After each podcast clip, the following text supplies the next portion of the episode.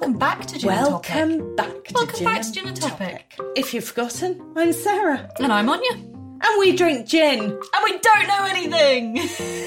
But it's okay, because we've got a load more experts. We've got some really cool topics, and we're going to find out about them. yeah, while drinking gin. Perfect.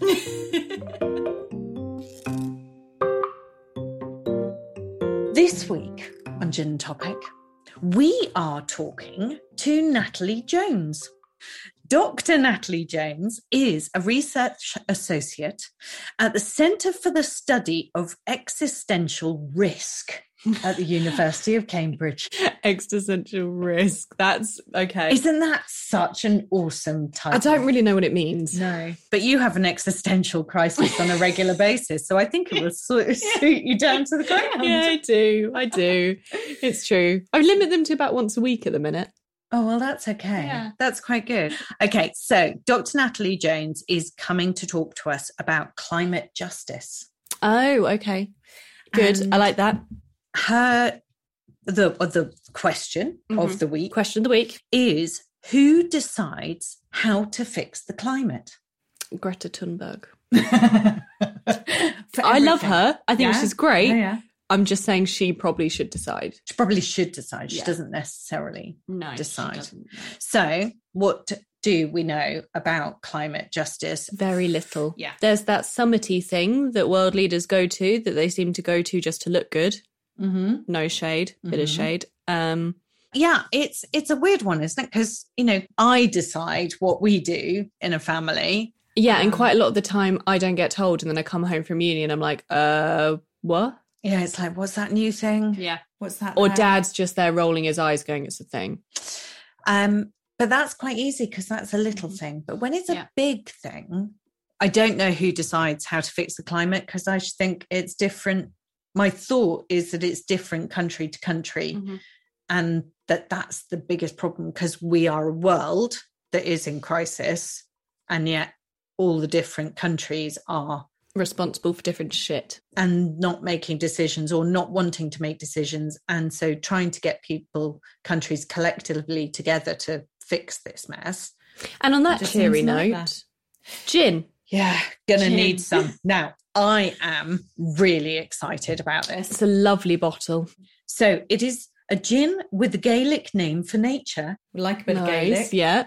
it's got a fada. it has a fada Oh, So therefore, with the fada over an A, it should be a Nàdar gin, I think. oh my god.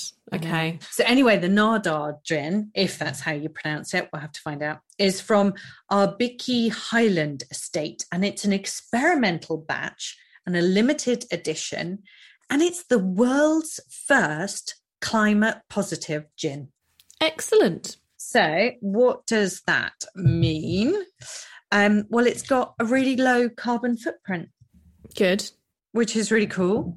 Um, so, we're carbon saving of 1.54 kilograms of CO2 per 700 ml bottle. And the botanicals are citrus leaf and lemongrass, apparently. I can read stuff off there too, Sarah. Um, Oh, it also says the crop is peas. We are pairing it as ever with Fever Tree Refreshingly Light Tonic Water, Ice, and Lime because we're not about to get creative today. Oh, and I can't open it. That's because it's got plastic on. Oh. Oh my god. it's my old eye. Jesus. I can't see that it has plastic on. That was actually painful. But I glug, glug, glug, glug, glug. God bloody hell, all right. Somebody really needs a gin. Right. Cheers. Let's try that. Hmm. Oh, oh. Oh, it's got a weird aftertaste. That wasn't what I was expecting. No, there's almost a Film yeah, on your mouth at the end. and it's kind of a buttery sweet. I wish I hadn't read peas because that's all I can taste in my mouth now is like peas, cooked peas. I don't hate it, but I don't love it. It needs like a Mediterranean tonic or it needs more something in it to balance it. It doesn't taste like a dry gin. Not at all. It doesn't have that. It's a bit soapy. hit. There's a bit It of a soap to it. Mm, I'm sorry. That might be my least favourite one we've had yet. And I really wanted to like it. So hopefully we will like the gin a little more as we drink it, as always. But Okay. hey, at the moment, climate positive, great. But I don't think I'll be changing all our gin, gin, Gin drinking, Oh, to God, it. No. Let's let Natalie in.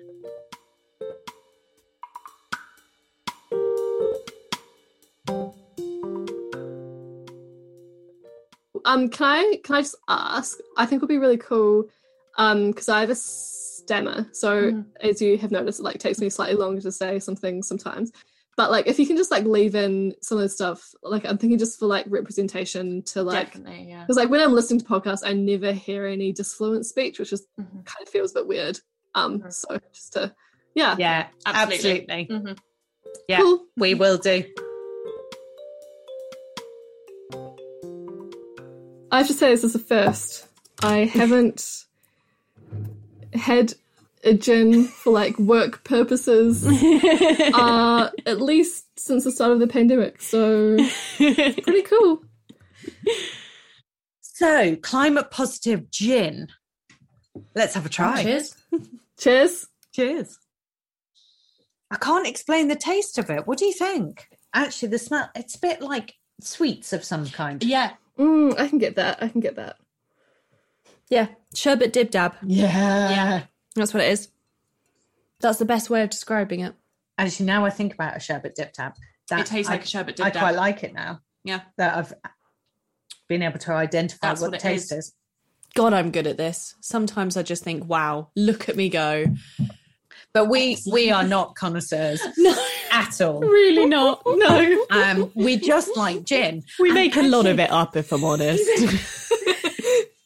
I like this one. And like as I mentioned on the email, I'm usually just like a fruity Mm-hmm.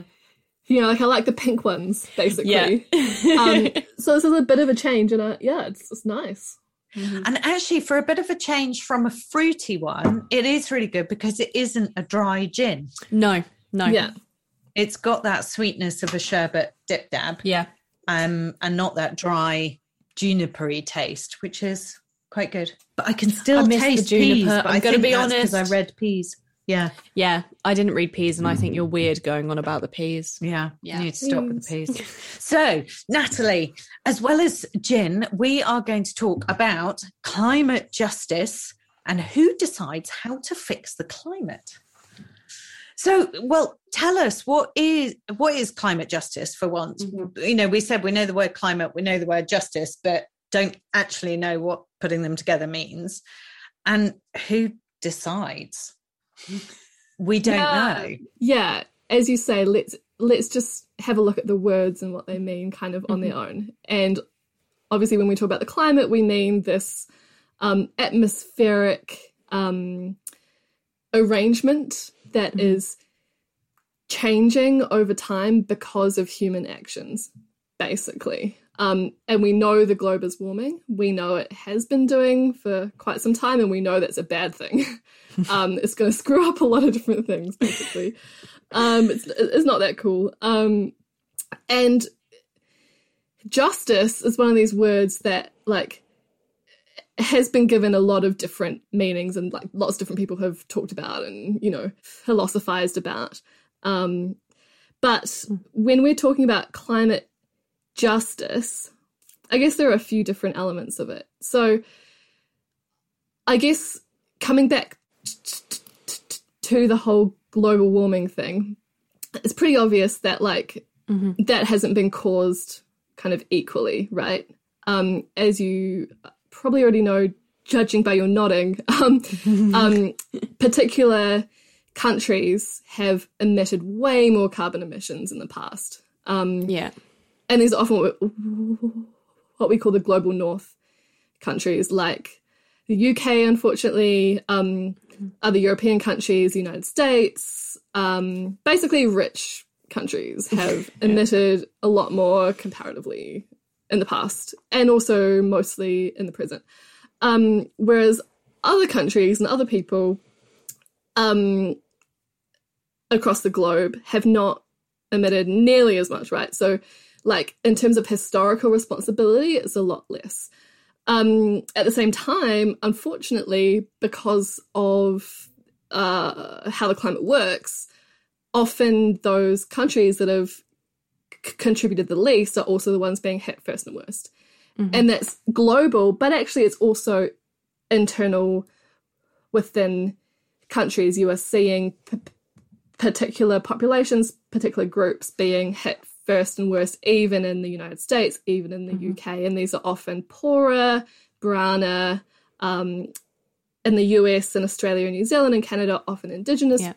peoples. Um, so, climate justice, in one way, is this idea that there are differing levels of responsibility, mm-hmm. um, and and also quite different levels of impact, basically. And when mm-hmm. you kind of add these up, you get basically a massive injustice, right? So it's kind of the opposite of justice. That's mm-hmm. not what we want um, when we talk about climate justice. So I guess climate justice is about what do we do with that situation, um, mm-hmm. and and how do we turn this ma- you know, this massive injustice into something right and and mm-hmm. okay and good and just. Part of this mm-hmm. is like at the moment, I feel like um, quite often we imagine climate policy or, you know, climate science as being like mm-hmm. an expert, you know, task. Like, oh, it's up to our government, it's up to the scientists who really know all the papers mm-hmm. and they know like all the facts yeah, and stuff. Because what I think is that you've got the scientists who are doing all the work, finding out all the information and providing all the data, and we have all people saying, you know, we've we've only got another ten years and we've got to do something, and here's all the findings, and this is what we need to do. And then you've got the governments who go, oh well, that's very interesting, and don't do anything at all, yeah. and do something completely yeah. different, mm. or say, oh, we're going to do this wonderful thing in 20 years. Mm. or net zero by 2050 net zero by 2050 yeah yeah. Yeah. And we're going to do this wonderful thing in 20 years and someone else saying well actually no you need to do it sooner. And then nobody being able to make any mm-hmm, decisions mm-hmm, mm-hmm. because of own country's personal gain. Yeah i mean there's a there's a pretty good analysis actually. Like it is a lot of um there is a lot of sh- short termism which is going on where countries are just being like, well, what's mm-hmm. in that? You, you, know, like we're only elected for like a period of five years. Yeah. So, like, what are the voters going to give us at the next election if we do these policies? But there's also like a corporate, I guess, like a capitalist impulse um, where they're trying to sort of protect like particular economic industries and that kind of thing. Um, and those companies like really don't either have an interest in kind of curtailing what they see as their like sh- short-term profits for like mm-hmm. I- any kind of longer term and this is why you get like oh yeah like we'll go net zero in 2050 and it's like mm-hmm. okay amazon like really um you know like until we can see a plan which goes along with that which has like interim targets you, you know like mm-hmm. okay like if you want to aim for net zero by 2050 fine what are you doing by 2025 and what's your yeah. concrete plan for getting there you know? Um, which a lot of these targets just don't have you know? Yeah.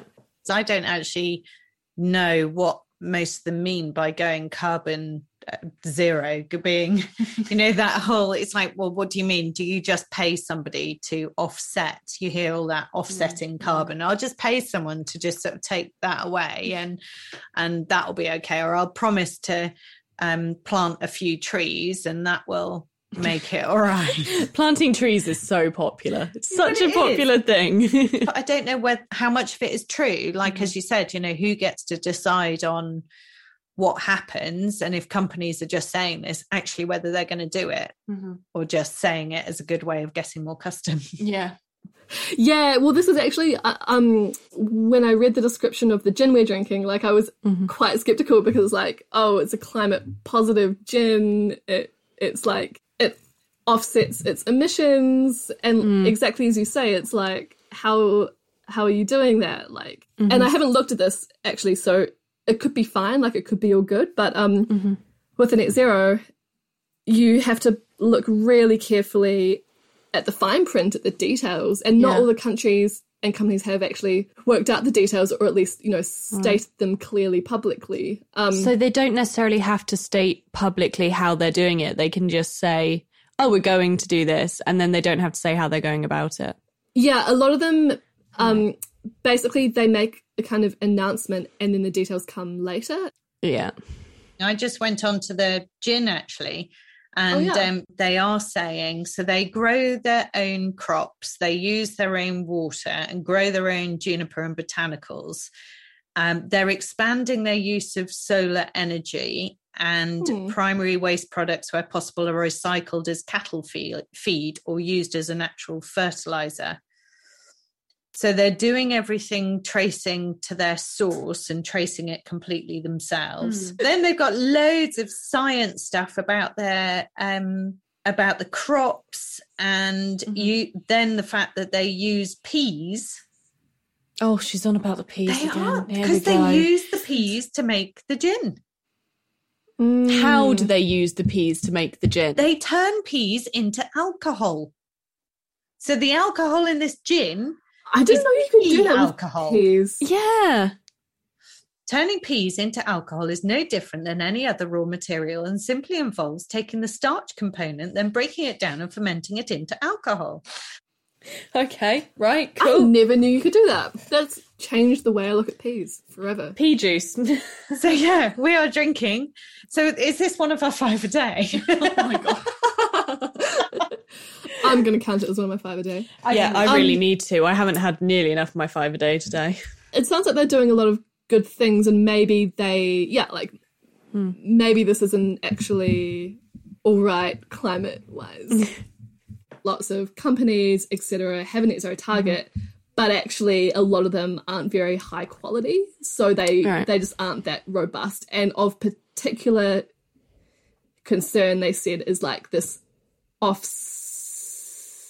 thing so so like there just isn't a lot of um disclosure like Yeah. around like yeah like how they're going to use offsets or like if they're going to use offsets but what, because what is offsetting? yeah it's basically you you pay another person or another company or whoever to to um for instance plant trees um to capture the carbon that you have emitted. So like you have these tick boxes a lot if you're um like if you're booking a flight which i know none of us have done recently but let's say you're booking a flight Oh, to dream. and it's like a tick box that says, you know, would you like to offset your flights? Um, yeah. yeah, and you know, um, it's basically a way to make you feel better. It's basically really hard to tell over a long period of time, especially like if those offsets are going to be real, because anything can happen to the forest. It might burn down. It might become um, a source of emissions instead of a sink. Like it, it's it, it's much actually much better if you can just not to take the flight in the first place.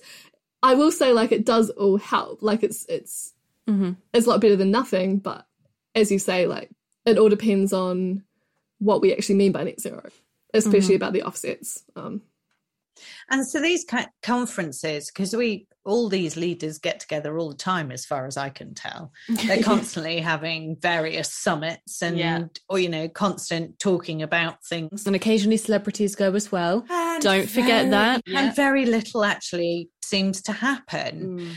Is it because then everyone is just basically going, oh, well, yes, that's a really good idea, but we couldn't do that Mm. because, and just them all arguing and not coming to a conclusion as to what to do?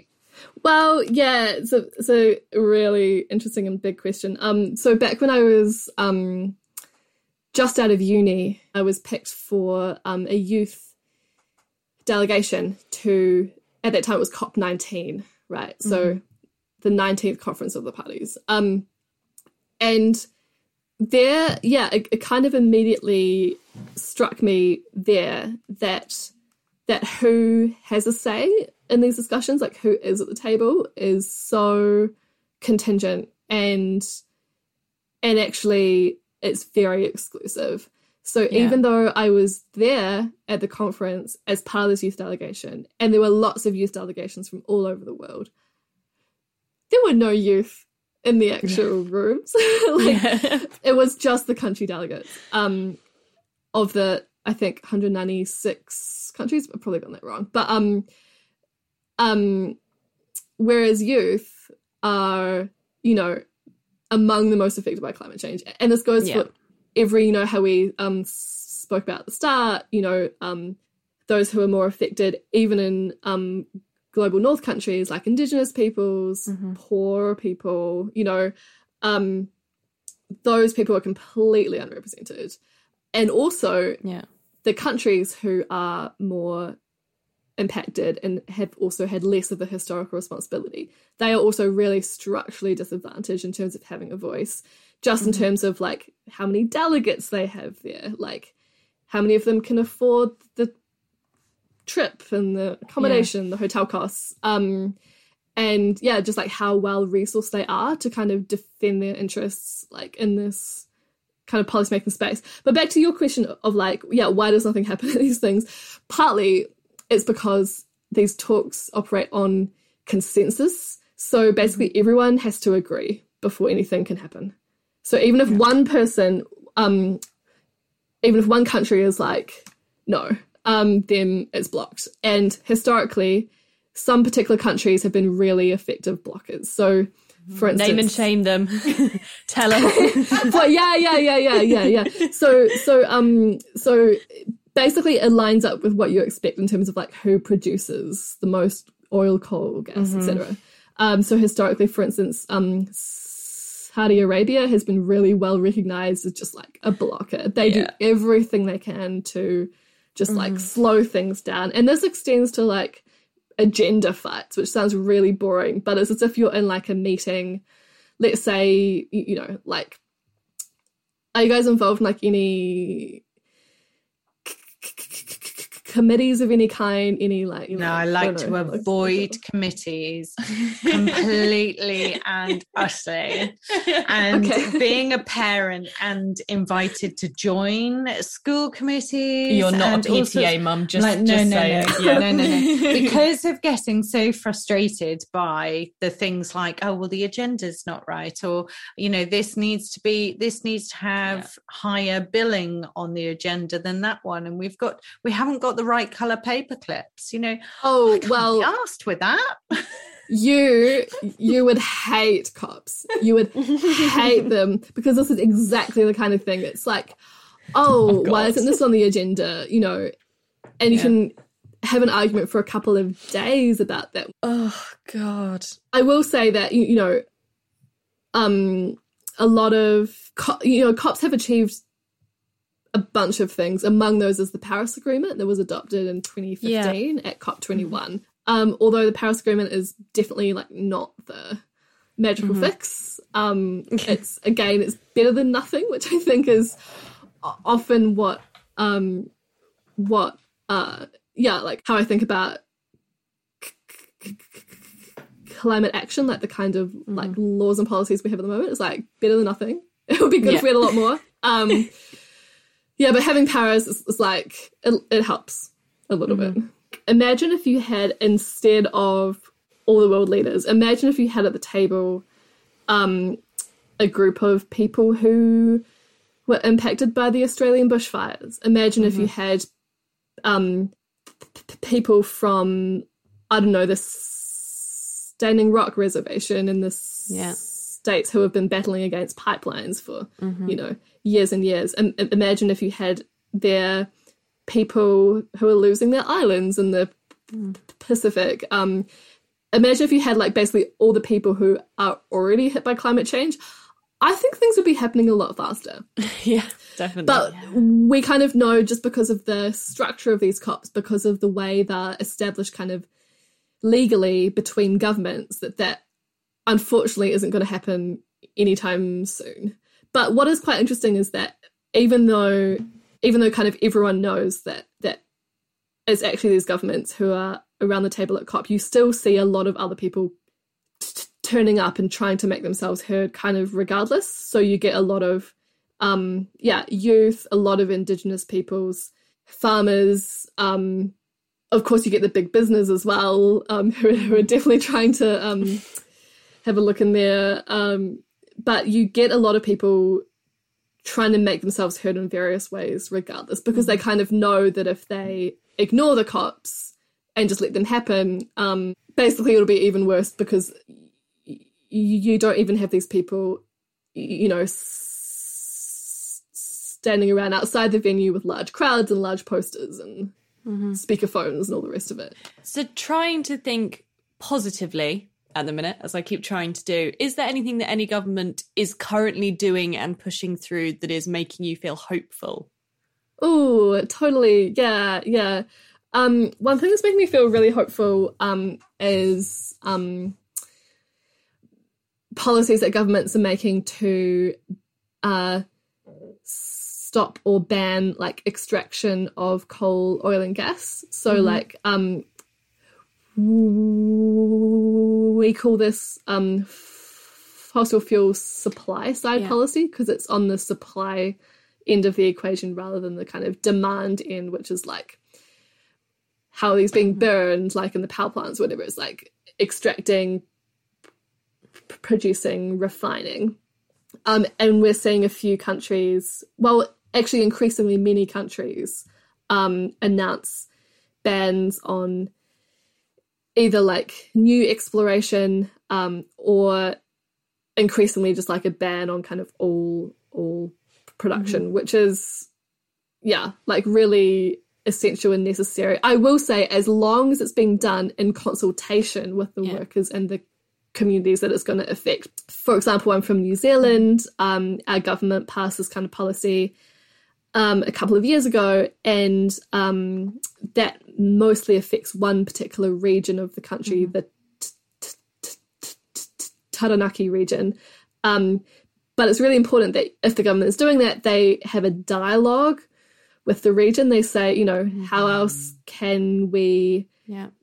make this region like what other jobs are there um what what else can these people do um and do it in consultation rather than like just handing it down by kind of a decree. But there are a couple of good examples of governments really um having a dialogue and doing it in consultation which is like where you you actually get the buy-in that way as well.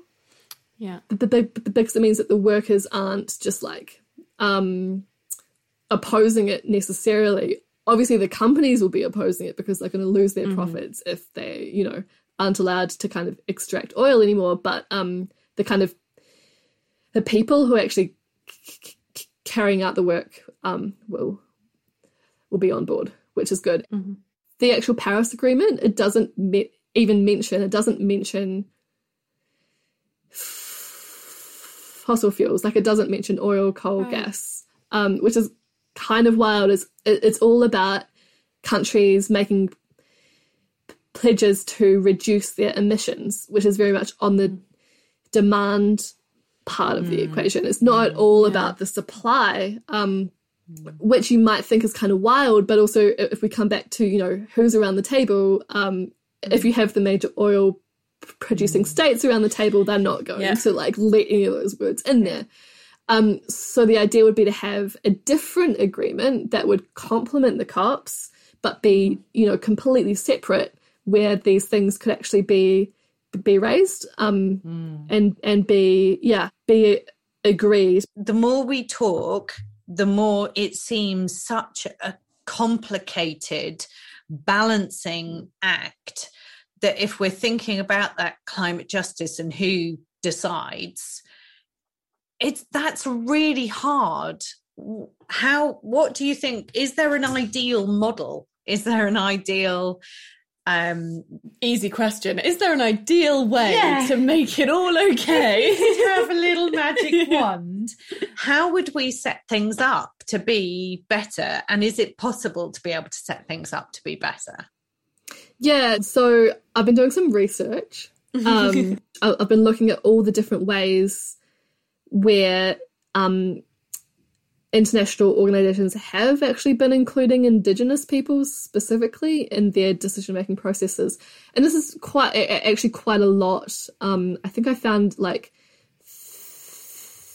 thirty-five different examples or so. And I should say this is totally because of Indigenous people's activism one of the examples I really like is the Arctic Council. So this is a intergovernmental organization of the Arctic states. So they are um, the US, um, Canada, Russia, and then the Scandinavian mm-hmm. countries. Mm-hmm.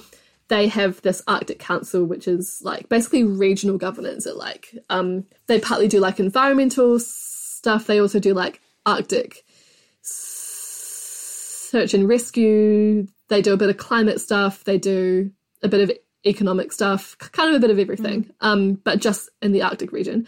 Um, they have done this thing which is really cool. Um, and this is actually since the mid 90s. So it's, mm. it's been around for a long time. They created this like s- structure where the major indigenous peoples of the region, their organizations would be at the table just as a state would be. Yeah. So they have eight states and six of these indigenous peoples organizations, um, which are all kind of the yeah the most organized um, and largest groups of indigenous peoples among the Arctic states. And so those representatives also attend the meetings. They have all the same rights as states. They can speak. They can make proposals. They can add Brilliant. agenda items. They yeah.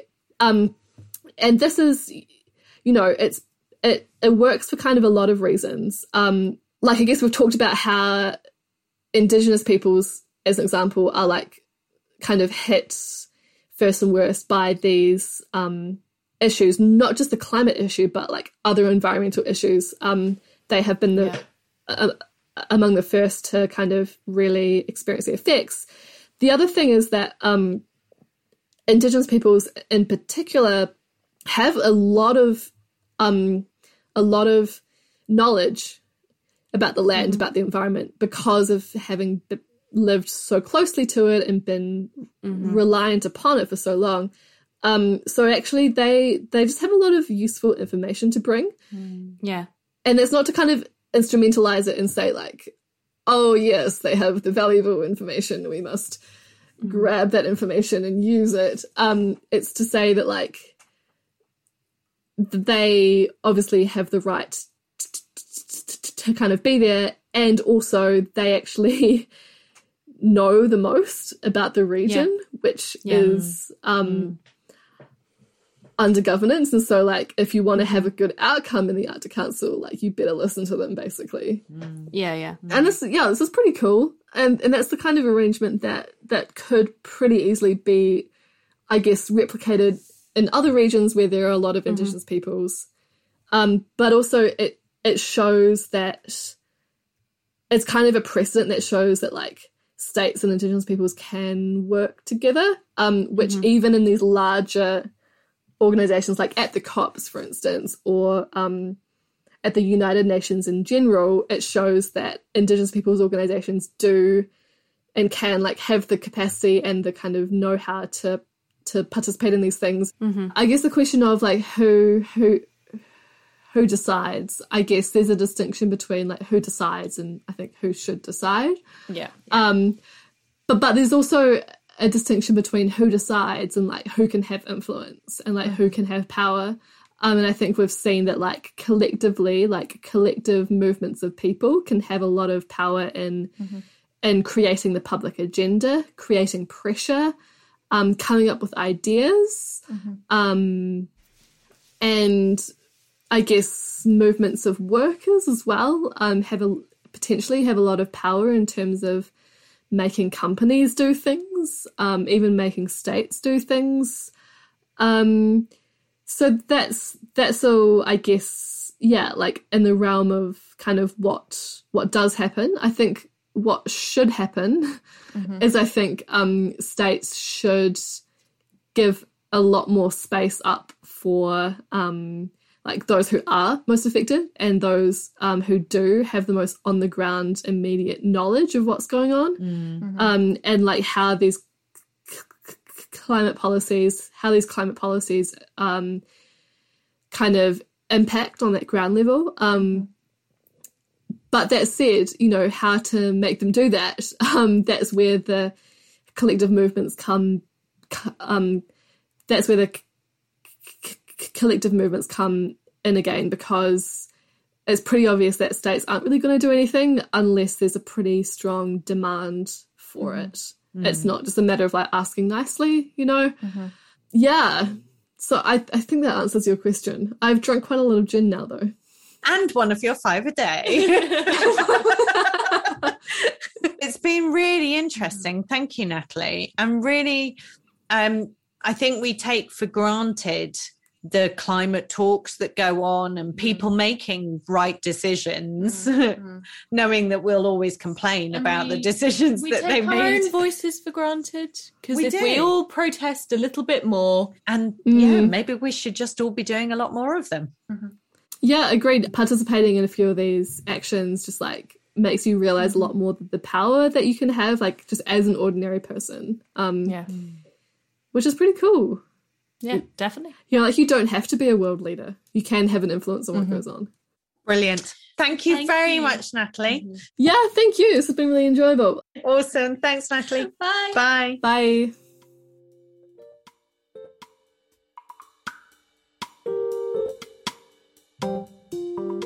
Okay, so Okay. debrief. Okay. Most important thing. Mm-hmm. We're not too keen on the gin. I'm. I think the issue is I like gin. I like the flavour of gin. And this does not have the flavour of gin. And it also has that thing that we find in tonic water with the coating your tongueness. Yeah, I'm beginning to. I need a drink Yeah. To clean my mouth. And I wanted to love this gin. It had I all did. the things that made me go, yes, it's a beautiful bottle. I like the name. I think that's really cool. I like the fact it's, you know, good for the environment. And we still don't know how to pronounce the it? name. No, I still have half a glass left, and that never You do. happens. I have less than that. That's because she's with Um, me again and losing the will to live. It's really good if you are a fruity gin person. And that's the thing. Natalie really liked it. Because and I think if you don't, person. yeah, if Yeah. you don't like a dry gin, it's perfect for you. You will love it. and if you like sherbet dip dabs If you like a sherbet dip dab, then and this peas, a pea sherbet dip. Let's stop. Okay, what have I learned?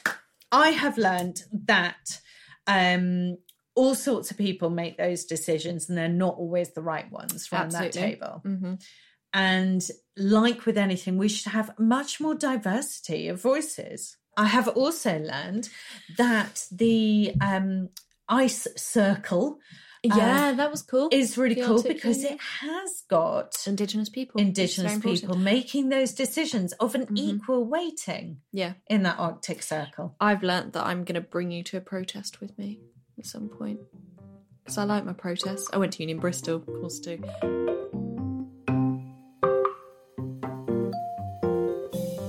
If you enjoyed this episode, Listen to more. We've got tons. got loads. And if you like them, really, really like them, you could always leave us a review because apparently they're quite helpful. You can also subscribe. You can. And then you don't even need to f- go and find us. We just appear. Every single week. Yeah. And find us on social media. Yes. We are on Twitter at Topic Gin. and on Instagram. Topic Gin. Yay! Join us next week for another gin and another topic.